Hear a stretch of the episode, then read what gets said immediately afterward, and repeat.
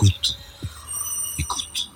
Bonjour, mon invité aujourd'hui est Alain Juppé, qui est actuellement membre du Conseil constitutionnel, mais qui, outre le fait d'avoir été Premier ministre, a été à deux reprises ministre des Affaires étrangères, et vos deux passages ont marqué le Quai d'Orsay, on s'en rappelle encore, également ministre de la Défense d'ailleurs, donc vous êtes également plus que qualifié pour parler des événements. Et peut-être, première question, avez-vous été surpris de l'entrée en guerre de la Russie contre l'Ukraine ? Je ne sais pas trop répondre à cette question, parce que maintenant qu'on connaît la suite de l'histoire, on a tendance à reconstruire un peu ses, ses positions. Euh, j'ai toujours pensé quand même que Poutine était engagé dans un processus un peu paranoïaque, hein, de reconstruction de, de l'empire perdu, qui devait le mener petit à petit à, à prendre ce type d'initiative, parce que c'est pas tout à fait nouveau. La Géorgie, souvenons-nous, oui. Et en Géorgie, il s'arrête quand il a atteint ses objectifs, c'est-à-dire après avoir annexé une partie euh, de, de l'Ossétie ou de l'Abkhazie. Euh, ensuite, plus récemment, en deux mille quatorze, euh, la Crimée. Hein, euh, alors, nous disons c'est mal, euh, mais bon, c'est fait. Hein, et il annexe cette partie dont on peut considérer qu'elle était euh, un morceau de la Russie, mais enfin en violation de tous les principes du droit international. Donc voilà, il y avait cette mécanique qui, qui mmh. était en marche. Mais sans agression armée quand même euh, en Crimée. Euh, Oui, en Géorgie ici, euh, oui. mais euh, en Crimée non, bien sûr, oui. mais enfin quand même en violation des droits internationaux. Donc là, effectivement, l'ampleur qu'a prise cette agression totalement criminelle contre contre l'Ukraine a surpris. Il faut pas, faut, faut pas le nier, bien sûr. Mais est-ce que vous pensez que jusqu'ici, est-ce que vous êtes d'accord avec l'idée selon laquelle il avait restauré une autorité en Russie, élargi l'influence de la Russie? Et que là, euh, il a fait une erreur magistrale d'appréciation. Il est en train de dilapider tout ce qu'il a fait. Qu'est-ce qui peut conduire ? Pourquoi une telle erreur ? Si c'est une erreur. Je pense que c'est une erreur et qu'il le paiera euh, sur le long terme. Je ne sais pas ce qui va se passer dans, dans les médias. Je suis assez pessimiste, malheureusement. Euh, mais je crois qu'il faut replacer ça dans, dans, dans, dans l'histoire de Poutine. Il faut quand même se souvenir que c'est un pur produit de l'Union soviétique, formé au K G B. Euh, quand on se re- plonge dans la période quatre-vingt-neuf, la perestroïka, fin du siècle dernier, quatre-vingt-dix-neuf, où Yeltsin lui passe le flambeau, il assiste à l'effondrement de, de, de l'Empire soviétique, sa perte d'influence internationale, à des difficultés aussi économiques considérables, à la dilapidation d'une grande partie des, des, des entreprises euh, soviétiques ou russes, qui ont fait la fortune des oligarques aujourd'hui d'ailleurs. Et, et, et bref, je, je pense que ceci explique l'obsession qui est née chez lui de reconstruire euh, cet euh, empire perdu, l'empire russe à défaut de l'empire soviétique, et surtout l'influence aussi de cet empire sur, sur la planète. Et on le voit un petit peu partout, parce que euh, ces initiatives débordent du seul cadre européen. Euh, regardez ce qui s'est passé en Syrie, euh, où après euh, euh, la marche arrière de, d'Obama sur les armes chimiques, ben, il réinstalle complètement Bachar el-Assad et, et, et, et fait de la Syrie une tête de pont de l'influence russe au Proche-Orient, mais aussi euh, euh, par la, le, le biais de cette entreprise totalement privée et que Moscou ne connaît pas, je veux parler des groupes Wagner à l'Afrique, où il est en train quand même de nous déstabiliser en, en République centrafricaine et, et, et au Mali. Donc il y a quand même une volonté, si vous voulez, de, de, de reconstruire tout cela, qui peut l'amener à, à être allé un pas trop loin. Parce que c'est vrai que cette fois-ci, je crois qu'il a été un coup trop loin, en obtenant des résultats qu'il ne cherchait vraisemblablement pas. D'abord, souder euh, le peuple ukrainien, qui fait preuve d'un patriotisme autour de son président, qui est tout à fait extraordinaire. Il, il a fait beaucoup pour l'Union nationale, pour le patriotisme ukrainien. Totalement. Alors, il est parti sans doute, et c'est là une petite erreur d'appréciation, dans l'idée que l'Ukraine n'existait pas en tant que nation. Il a apporté la démonstration que si, je ne vais pas refaire l'histoire de cette région très compliquée, euh, le, le royaume de Kiev est créé par les Vikings, hein, et ainsi de suite. Bref, il est arrivé à cela. Il redonne une raison d'être à l'OTAN. On se souvient quand même de la déclaration de président Macron il y a quelques années, l'OTAN a un encéphalogramme plat. On ne sait plus à quoi sert l'OTAN, mais on voit aujourd'hui à quoi sert l'OTAN. Euh, alliance défensive, je le précise. Euh, il va peut-être convaincre l'Union européenne de jouer la carte de la puissance, hein, sur la scène internationale, on peut y revenir, euh, et puis euh, quand même Assemblée Générale des Nations Unies, cent quarante et un pays qui condamnent son intervention, cinq euh, qui votent contre, la Corée du Nord, euh, l'Érythrée, la Syrie, la ah, Biélorussie, très sympathique, et cetera, et, et la Russie elle-même. Donc, euh, c'est pas l'alliance des démocraties. Hein. Alors, vous, vous avez assisté, vous avez évoqué un sursaut européen. Est-ce que vous pensez que cet événement tragique aura pour conséquence plus heureuse un réveil européen? On parle, et vous avez été porteur de ce projet, y compris lorsque vous étiez ministre de la, l'Europe puissance. Est-ce que vous pensez qu'il y a eu un réveil européen et que les choses ne seront plus les mêmes après cette guerre? Je l'espère, mais pour être tout à fait franc, je n'en suis pas tout à fait sûr. Je l'espère parce que je pense que nous sommes à la croisée des chemins. Ou bien nous prenons le chemin de la puissance, c'est un mot qui faisait peur il y a encore mmh. quelques temps, je l'utilisais souvent. L'Europe est une puissance économique et commerciale. Elle a raté peut-être le train de la puissance technologique. Euh, se pose aussi la question de sa présence dans l'espace. Et puis la défense, on y reviendra. Ou bien nous prenons ce chemin-là, ou bien nous prenons le chemin de la servitude volontaire. Si nous restons séparés, incapables de progresser, nous serons vassalisés par les grands empires, que ce soit la Russie euh, ou, euh, ou la Chine. Je mets pas les États-Unis tout à fait sur le même plan, contrairement à ce que font certains de nos amis, parce que il faut pas confondre une démocratie et une dictature. Alors, les États-Unis sont une démocratie très imparfaite, mais je préfère une démocratie imparfaite à une, euh, une dictature parfaite. Mais est-ce qu'il n'y a pas d'autre choix pour l'Europe que euh, une dépendance, qui n'est pas une servitude par rapport aux États-Unis, et le choix de l'autonomie dans l'alliance avec les États-Unis? Est-ce que vous pensez que finalement cet épisode va encore plus effrayer les Européens et que cette peur de l'autonomie va rester un peu forte? Je, je, je, je répète, je l'espère, mais je ne suis pas tout à fait sûr. Bon, alors il y a eu des signes qu'on a considérés comme historiques, hein, le fait que par exemple l'Union européenne accepte de livrer des armes à l'Ukraine, ce qui est un fait tout à fait nouveau. La prise de conscience aussi en Allemagne de, de la faiblesse de l'outil de défense allemand et l'effort budgétaire qui est engagé. Donc il y a des signes avant-coureurs, mais je connais l'extraordinaire difficulté à faire avancer l'Europe de la défense. L'idée que vous évoquiez d'avoir au sein de l'Alliance Atlantique, dont il n'est pas question de sortir, je rappelle que De Gaulle n'en est jamais sorti, hein. Euh, au sein de l'Alliance Atlantique, ce qu'on a appelé parfois un pilier européen de défense, ça remonte euh, Saint-Malo, quatre-vingt-dix-huit, euh, Chirac, euh, Blair, et cetera. J'avais vécu ça tout à fait en direct, où les Britanniques avaient un peu bougé. Ils sont revenus complètement en arrière, ils sont partis. Bon, c'est peut-être une opportunité pour avancer dans, dans, dans cette voie-là. Mais... Euh, je nuance mon optimisme parce que vous avez encore certains de, des pays européens comme la Pologne ou la Hongrie qui sont viscéralement convaincus que la seule garantie c'est le parapluie américain, hein. Et l'Allemagne euh, a longtemps été sur cette voie-là aussi. Donc voilà, on est à un tournant. Euh, j'espère que ce tournant, on va le prendre dans la bonne direction, non pas dirigé, je le répète, contre l'Alliance, dans l'Alliance, mais en nous donnant les moyens, ce qui suppose des efforts budgétaires accrus de la part des pays européens pour se doter des, des, des, des moyens de se défendre. La France a commencé avec sa nouvelle loi de programmation militaire, l'Allemagne s'engage dans cette voie, et puis euh, aller un coup plus loin. Euh, Alors, il y a des signaux un peu en sens inverse. L'Allemagne vient de commander euh, des F trente-cinq, je crois. On peut le comprendre puisque le nouvel avion de combat de, de, du futur de l'Europe, il sera prêt dans vingt ans. Donc, entre-temps, il faut bien se, se donner les moyens de...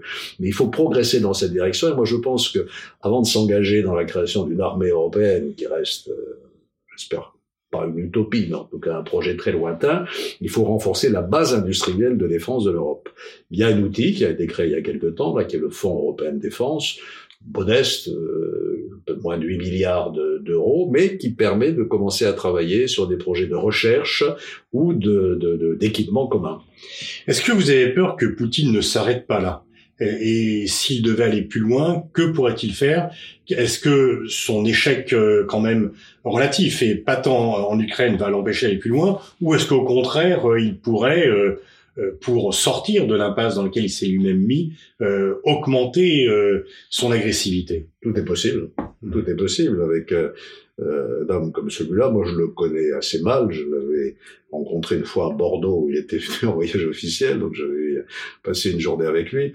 Enfin, il semble que d'après tous ceux qui le fréquentent, il est mal évolué dans le oui. temps, qu'il mmh. se soit de plus en plus enfermé dans, dans, dans, dans, dans sa paranoïa.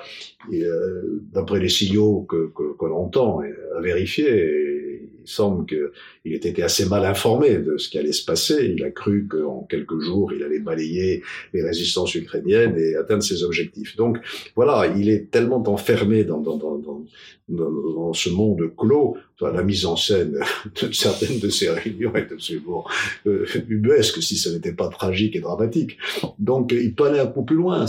La Moldavie est très inquiète. Euh, bon, euh, même la Pologne, enfin... Euh, le dernier bombardement, il est à vingt kilomètres de la frontière polonaise, hein, donc, mmh. euh, et, et il a quand même, euh, comment dire, franchi un tabou qu'on n'avait pas du tout euh, remis en cause depuis des décennies, qui est de parler de la dissuasion, du, enfin de l'arme nucléaire, de l'utilisation de la, de, de la force nucléaire. Donc voilà, il faut être extrêmement euh, vigilant. Euh, je pense qu'à un moment ou à un autre, il faudra se remettre autour de la table, avec Poutine ou avec son successeur. Pardon de cette banalité, mais la Russie, on ne peut pas l'ignorer. Le plus grand pays du monde, c'est un voisin. Le peuple russe a avec nous toute une histoire de liens euh, intellectuels, universitaires, économiques, et cetera. Donc il faudra bien reparler à la Russie, mais moi l'idée, c'est qu'il faut le faire en position de force. Et aujourd'hui, nous ne sommes pas en position de force parce qu'on le voit bien. Face à quelqu'un qui n'hésite pas à brandir la menace nucléaire, on a eu raison de dire qu'on n'allait pas envoyer des avions ou des troupes en Ukraine parce que là, on ne sait pas où on s'arrête et on peut déclencher le, le cataclysme mondial. Donc on est de ce point de vue-là dans un, un peu dans un sentiment de, dans une position de faiblesse. Euh, et il faut donc euh, changer ce rapport de force. D'abord, en continuant à affaiblir la Russie. D'où les sanctions. Elles vont nous coûter. Mmh. Elles nous coûtent. Et c'est le prix de la défense de nos valeurs. Hein. Et on y reviendra peut-être, parce que je pense que c'est aussi un conflit idéologique euh, entre l'Occident, dont on reparle, et puis euh, les régimes autoritaires. Euh, donc, euh, euh, les sanctions.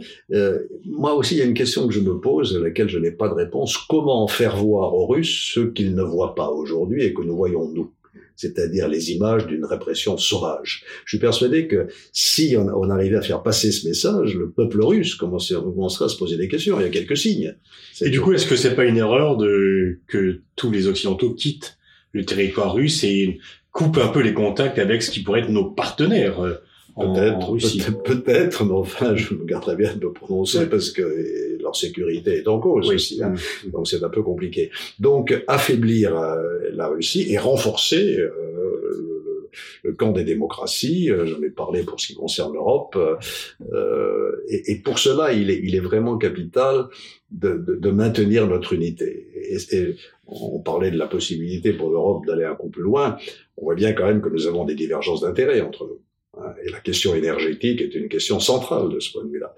Euh, on ne peut pas se désolidariser de l'Allemagne qui tire, alors, je ne sais plus, les chiffres varient, trente à quarante pour cent de ses ressources énergétiques du, du gaz, du gaz russe.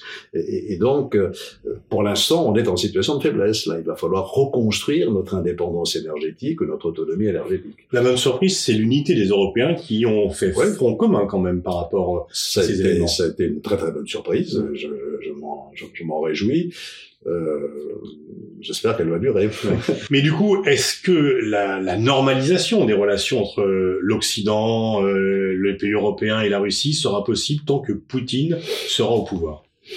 Je ne sais pas répondre à cette question. Euh, d'abord, euh, comment faire en sorte qu'il n'y soit plus ? Oui. C'est une question qui n'a pas de réponse aujourd'hui. Est-ce qu'il peut lui-même évoluer ? Est-ce qu'il peut se rendre compte euh, de son échec ? euh, je, je, je ne sais pas ce qu'il faut penser de ces négociations euh, actuelle entre la délégation ukrainienne et, et la délégation russe. Je ne vois pas très bien à quoi on peut aboutir à partir du moment où Poutine dit c'est pas négociable. Mm-hmm. Euh, voilà mes objectifs, ils sont pas négociables, et où les Ukrainiens disent à peu près la même chose. Alors, il faut quand même noter que, que Zelensky a, a fait un pas considérable sur l'OTAN, sur l'OTAN, en acceptant de dire bon, ok, l'Ukraine ne, ne rentrera pas dans l'OTAN, et même sur euh, les, les provinces orientales, enfin le, mm-hmm. le Donbass, euh, en expliquant que il fallait se poser la question de l'autonomie. Il y a peut-être eu là une erreur quand même, parce que dans les accords de Minsk, euh, cette autonomie euh, euh, de ces deux euh, États qui ont déclaré leur indépendance, Donetsk et puis Louhansk, euh, oui. voilà, euh, et, était au programme, et mmh. on n'a pas avancé dans ce domaine-là. Mmh. Donc voilà, il y a encore peut-être une marge de, de, de, de négociation. Peut-être que Poutine, devant l'échec qui est le sien quand même aujourd'hui, en, en grande partie, peut, peut évoluer et redevenir un interlocuteur. Mais il restera quand même dans la mémoire des Occidentaux son passage à l'acte, qui va quand même durablement affecter la perception bien que l'on peut avoir. Bien, bien, bien sûr, je pense que euh, de toute façon, euh, bon, sans, sans se placer exclusivement sur le plan de la morale, euh, qui pour moi compte quand même en politique étrangère, il n'y a pas que la réelle politique, il y a la morale aussi. Il est coupable de crimes de, de, de, de guerre absolument épouvantables, bombarder des maternités, des écoles, contraindre des, des grands-mères impotentes à franchir un fleuve sur une planche de bois large de quelques dizaines de centimètres, enfin on voit des images atroces, mmh. et une sauvagerie, c'est quelque chose qui lui collera à la peau. Hein. Donc, mmh. il y a... bah, ce sont des crimes de guerre. Oui, absolument. Et la Cour pénale internationale a ouvert euh, une enquête. Donc, oui. Moi, j'ai toujours cru à, au multilatéralisme oui. et à la justice pénale internationale. On en oui. connaît les limites, oui. hélas. Est-ce que euh, vous pensez aussi que ceci a à avoir comme reconfiguration du monde géopolitique, une union plus forte entre la Russie et la Chine? Et comment interprétez-vous l'attitude de la Chine par rapport au conflit qui ne soutient Poutine, mais quand même avec quelques réticences? Oui, je disais euh, à l'instant que ce, ce conflit avait aussi une dimension idéologique, et sans vouloir caricaturer les choses, c'est quand même le combat entre les démocraties et les dictatures.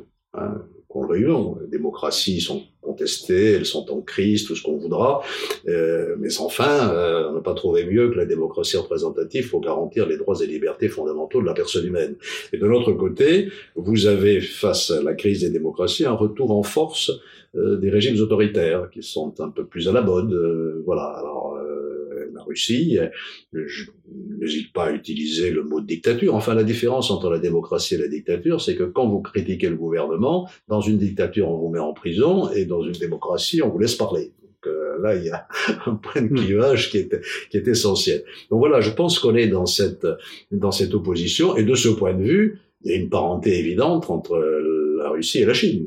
Entre régimes euh, autoritaires, on se comprend, on s'apprécie, on se soutient. Sauf que, et vous avez raison de le signaler, la position de la Chine est, euh, est-ce qu'il faut dire ambiguë, disons plus, plus, plus, plus complexe.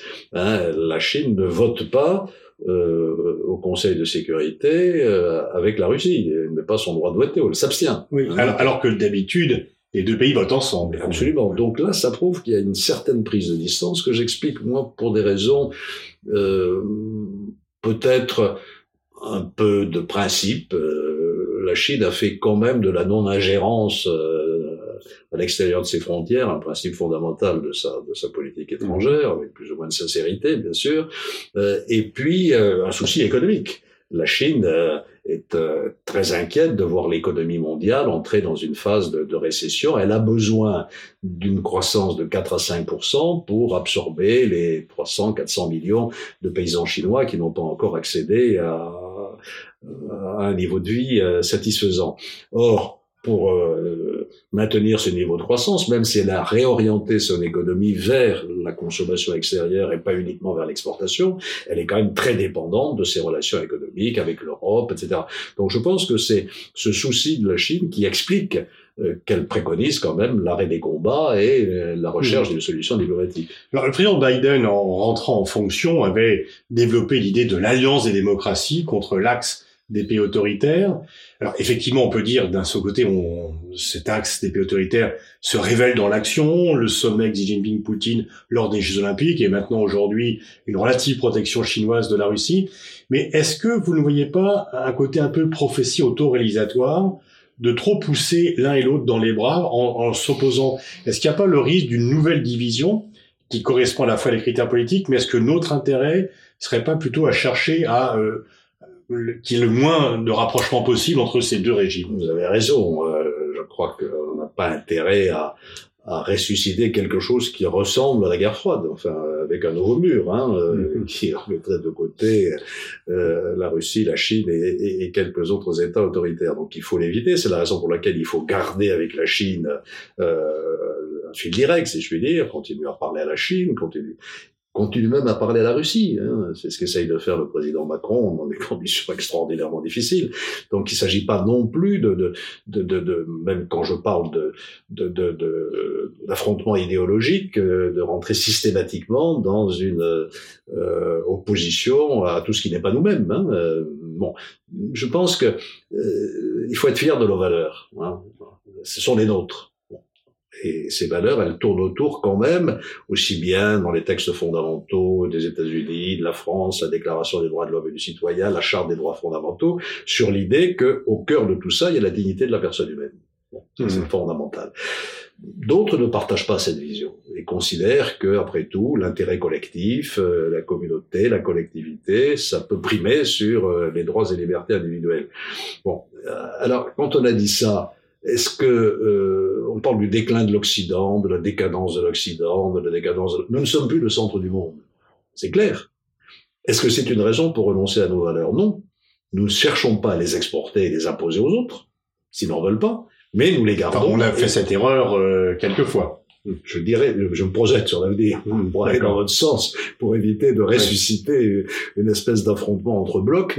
Donc, euh, n'y renonçons pas et puis euh, acceptons de parler avec ceux qui ne les partagent pas. Vous êtes toujours intéressé à, à l'Afrique, et notamment en plus comme maire de Bordeaux. Euh, comment, euh, quel est votre sentiment par rapport à ce partage des votes africains où on voit que de nombreux pays africains, sans voter avec la Russie, n'ont pas voulu la condamner? Ça m'inquiète beaucoup. Parce que j'ai toujours considéré que notre destin, nous, Européens, était lié à celui de l'Afrique. Pour des tas de raisons, et en particulier pour une raison démographique. Euh, on projette une population du continent africain de quatre milliards d'êtres humains. Alors, on ne sait pas si c'est en deux mille cinquante, en deux mille soixante ou à la fin du siècle. Euh, si nous n'arrivons pas à réduire les écarts de développement et les inégalités entre le nord et le sud de la Méditerranée, nous ne contrôlerons pas les flux migratoires, qui d'ailleurs euh, sont très importants aussi à l'intérieur du continent africain. Oui. Il y a en Afrique du Sud aujourd'hui des batailles entre les immigrés qui viennent du Mozambique ou du Zimbabwe et qui veulent travailler à l'Afrique du Sud. Donc ces mouvements migratoires, euh, on aura beaucoup de mal à les contrôler. Et donc la seule chose qu'on peut faire, c'est de permettre aux jeunes Africains, aux jeunes Africaines de rester euh, dans, leur, dans le pays qu'ils aiment, de ne pas être contraints de franchir euh, toutes les étapes qu'on connaît euh, pour venir chercher euh, du travail hypothétique en, en, en Europe. Donc voilà, je pense qu'un nouveau partenariat entre l'Europe et l'Afrique sur une base d'égalité, hein, euh, visant essentiellement à, à, à permettre le développement de ce potentiel extraordinaire de l'Afrique. Il y a des, des élites, des chefs d'entreprise, des P M E. Moi, je vois à, à Bordeaux, on avait organisé des, des rencontres entre les P M E africaines et les P M E aquitaines, et il y a un potentiel considérable. Or, euh, cette évolution, aujourd'hui, euh, elle me semble un peu compromise, parce que, euh, peut-être à cause de nos erreurs, je n'en sais trop rien, mais aussi de l'action de la Russie, euh, l'Europe se fait coller de plus en plus cette image de colonisateur euh, que l'on dénonce. Quand Ce on qui voit... est curieux, parce que l'histoire passe et on a l'impression que cette image de colonisateur revient en force. Bien Alors sûr. que le temps... Euh, Bien est... sûr. Alors, nous sommes un peu responsables parce que nous avons nous-mêmes été euh, culpabilisés par tout ça. C'était l'obsession de la Centrafrique, de la France-Afrique. Bon, et bien en mm-hmm. tant que la France-Afrique a disparu, hein, et qu'on ne se mêle plus. Bon. Euh, mais pourtant, ça... ça et, et j'observais moi, un, un recul de l'influence française, y compris économique, euh, en Afrique. Alors, un recul relatif. La Chine, oui, omniprésente, euh, mais aussi la Turquie, euh, dans beaucoup de domaines, le Maroc, qui a une politique euh, africaine, subsahélienne euh, très audacieuse, les États-Unis, bien sûr, et d'autres. Donc il est normal que la, l'influence française euh, ou européenne soit un peu en recul. Mais là, je pense que qu'on va euh, dans une voie tout à fait dangereuse, et quand je vois des jeunes Africains au Mali ou en, en Centrafrique défiler avec des, des, des pancartes euh, hostiles à la France, ça me fait mal. Je pense mmh. que c'est un enjeu très compliqué. Alors la Russie en profite. Il faut que nous arrivions à toute force à rétablir des liens de confiance avec euh, le continent africain. Euh, je ne sais pas. Euh, mmh. Honnêtement, euh, euh, en se parlant, euh, en en se considérant, en se respectant, en faisant les efforts nécessaires pour les aider véritablement. L'aide chinoise n'est pas toujours accueillie désormais avec le plus grand enthousiasme, parce qu'on se rend compte que les Chinois, ils cherchent leurs intérêts à eux pour prendre le contrôle d'un certain nombre de ressources naturelles de l'Afrique, plutôt que de favoriser le développement. Il y aura peut-être un mouvement de basculement, on va s'apercevoir que l'aide européenne qui était critiquée comme étant néocoloniale est peut-être plus désintéressée que euh, les nouveaux amis. Alors, euh, une de ces faiblesses, mais pardon, je, je, je pense que c'est une bonne faiblesse, c'est d'être souvent conditionné à des conditions politiques, ce qui n'est mmh. pas du tout le cas de la Chine. Oui. La Chine ne se préoccupe ni pas de, de se dire, ni de la Russie aux pays africains, démocratisez-vous, luttez contre la corruption, et cetera. Mmh. Alors que nous, nous le faisons. Bon, mmh. euh, il faut le faire, mais mmh. avec un peu de réalisme. Merci Alain Juppé pour ce vaste tour d'horizon qui nous permet un peu d'y voir plus clair dans les événements actuels.